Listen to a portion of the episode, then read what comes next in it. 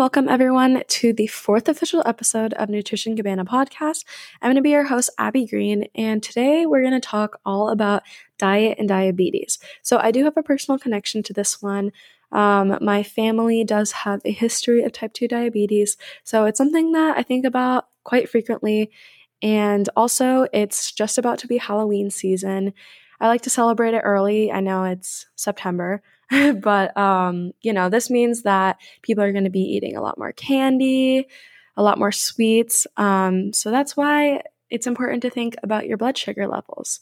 So today's episode, like I said before, is going to be all about diabetes. And before we get into that, let's think all about blood sugar. So your blood sugar levels um, need to be balanced because we need enough sugar in our blood to keep all of our organs healthy. If you're going to have too much sugar in your blood, it can become a real problem because sugar is sticky. So when you have high levels of it in your blood, the excess sugar actually likes to coat itself onto different receptors. Um, this process is also called glycation, and it often increases the rate of getting type 2 diabetes. So, um, also other cardiovascular related diseases. But too much sugar in your blood can also cause and trigger inflammation levels to spike, which is not good. But not only that, it can change your osmotic gradient, or this is how much sugar is dissolved in the liquid of your blood. So, this is going to make your brain think that you are dehydrated. Now, diabetes refers to a group of diseases that affect how the body uses blood sugar, or glucose is the other name for it. And glucose is an important source of energy for the cells that make up muscles and tissues. It's also going to be the brain's main source of fuel. So, the main cause of diabetes varies by type, uh, but no matter what type of diabetes you have, it can lead to excess sugar in the blood. Um, and this can cause serious health problems, just like I listed up above. Um, but not only is there type 1 and type 2 diabetes, there also is a thing called prediabetes. So, this is going to happen when your blood sugar levels are higher than normal, um, but they're not high enough to be called diabetes. But uh, it's still dangerous because pre-diabetic people are at extreme risk if steps aren't taken to prevent diabetes. That being said, almost 30 million people in the United States have diabetes, um, but 8 million people actually may be un- undiagnosed and unaware of their condition. So there's also 1.4 million new cases of diabetes that are diagnosed in the United States every year. So that's kind of a lot of people. Um, more than one in every 10 adults who are 20 years or older have diabetes. So a lot. um, but yeah, this kind of leads us to the question which is how does your body control its intake of sugar? All right, so now for the answer to that question How does your body control its intake of sugar? So, when you consume sugar, your body is going to do three main things. It's going to try to burn the sugar for exercise, store the sugar so it's easy to use, or it's going to change it into something else. So, it's going to change the sugar mainly into fat. So we're going to take a look now at the blood cell. So just imagine a blood cell with its cell membrane and then three glucose transporters. So GLUT1 is going to be the first transporter of glucose, and this one is responsible for transporting glucose to the heart and the brain. And the main priority is going to be the brain over the heart. Um, but if GLUT1 does not transport enough sugar to the brain, this is how seizures can occur. Uh, but its main job is going to be to burn this sugar. So, the first main reason. Um, and it's also located at the cell membrane. So, the next is going to be glucose transporter number two, GLUT2. And this is going to be responsible for transporting glucose to the liver, uh, the sugar bank of the body. And GLUT2 is always there at the membrane, but it actually only works when there's a lot, a lot of sugar in the blood. Um, and a special thing about GLUT2 is that it can take sugar or it can spit it out. So it goes both ways in your blood and its job is to store glucose. Now, our last glucose transporter is going to be GLUT4, uh, not GLUT3, but GLUT4. And this one lives inside of the blood cell. So it can go to the membrane um, to let in glucose, and GLUT2 or GLUT4 is going to be involved in storing, burning, and changing the glucose into something else and it transports glucose to every single organ in the body except your brain because that's GLUT1's job. So this comes to the question, how does GLUT4 know when to bring this glucose in? So this is where insulin comes into play. So, insulin is going to be an essential hormone that helps your body turn food into energy and it's going to control your blood levels. So, insulin is actually released by your pancreas and it gets attached to a receptor on the cell membrane. And this is where it can send little protein messages um, to activate GLUT4 to actually do its job.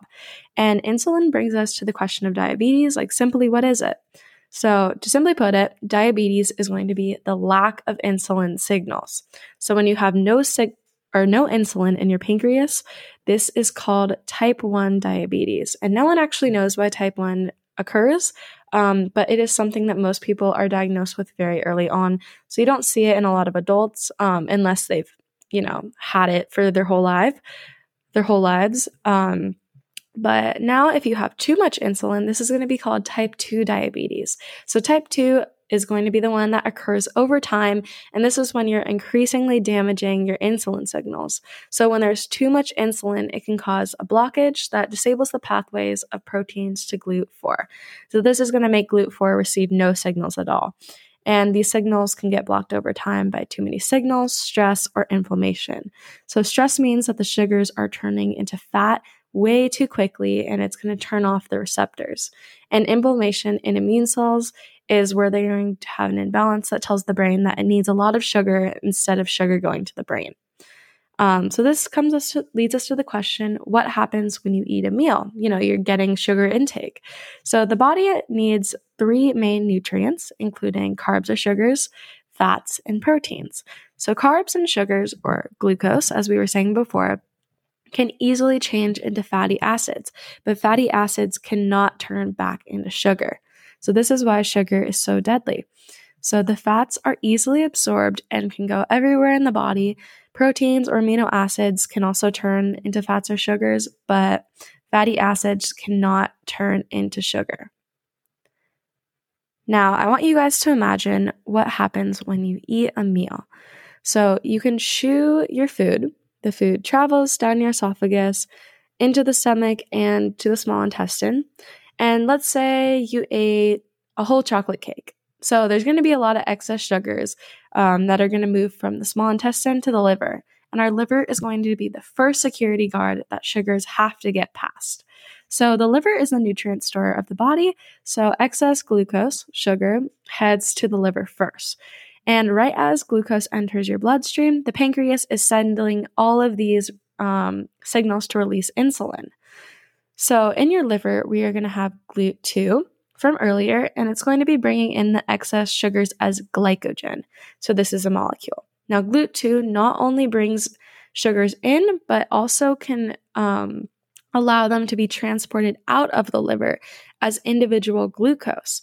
So, glycogen, think of it as a big chunky molecule, and then glucose are tra- chained sugars um, together, so they're easily transported out of the liver. And um, there is an enzyme in there that can take these chain glucose and turn it back into the big chunky molecule glycogen. So the stored glycogen creates the chain glucose, um, allowing for easier exportation out of the liver. And with all of this sugar in the liver, it also means that there needs to be a lot of oxygen to ensure that all of the sugars are burned efficiently. So, insulin, the important peptide hormone, controls the two hormones to balance the number of sugars coming in and out of the liver. So, now if you have too much glucose in the liver, it's going to convert the glucose into fat. So, this is how you get a fatty liver. And this is with the help of um, one of those enzymes.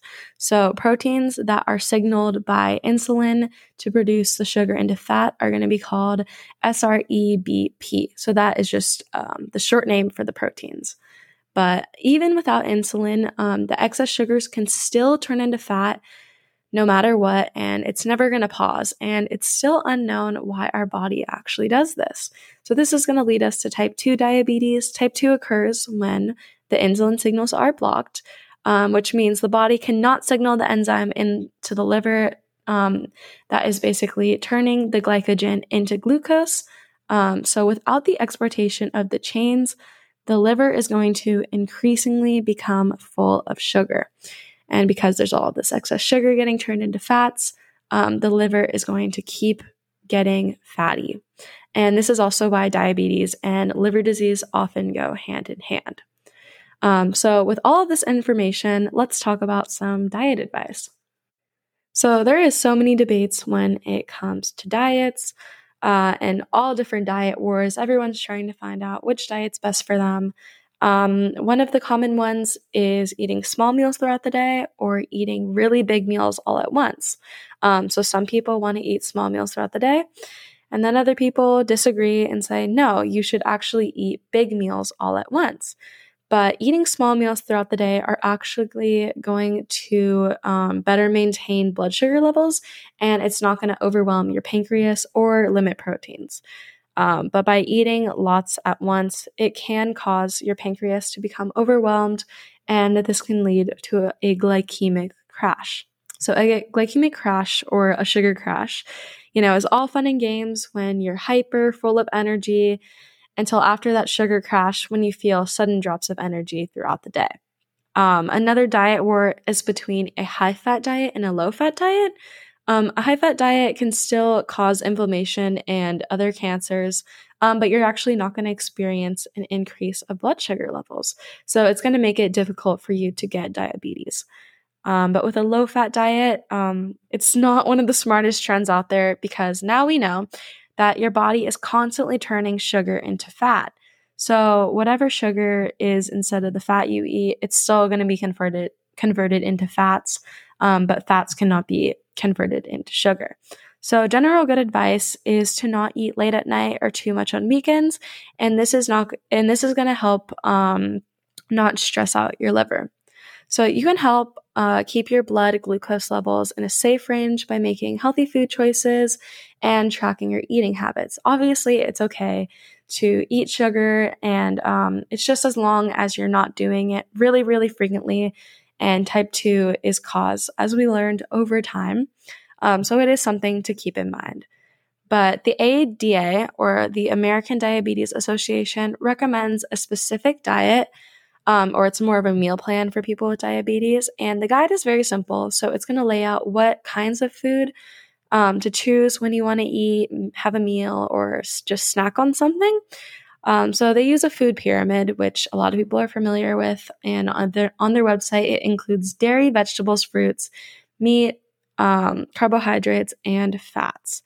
So it it also labels to avoid cakes, soft drinks, chocolates, grapes, watermelon, mangoes, pineapples, and raisins in large amounts, which is interesting because, you know, some of them are fruits, um, but fruits do have a very high concentration of sugar. So if you're eating a lot of it, um, it can still have the same effect as, you know, drinking a soda. Um, also, high concentration of fats, um, sorry, fatty meats, salts, butter, cream sauces, and dairy products are also highly discouraged for people with diabetes. Um, the snack and meals recommended are specifically tailored to help lower blood sugar, cholesterol, and weight management. So, eating good habits and chewing your food slowly, eating breakfast every day, and having small meals often throughout the day um, is what they recommend. The ADA also explains that counting the total amount of carbs in your food is a great tool to use, and it is a stronger predictor of blood glucose in comparison to um, other tools that you can use to measure your blood sugar levels.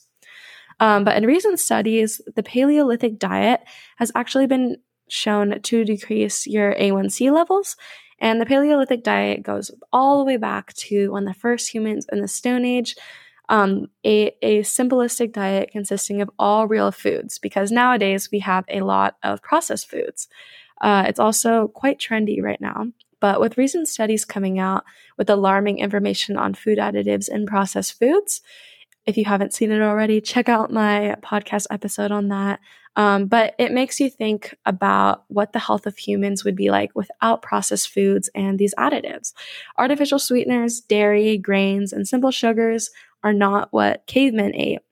So this is why a lot of people are gravitor- are gravitating towards this diet.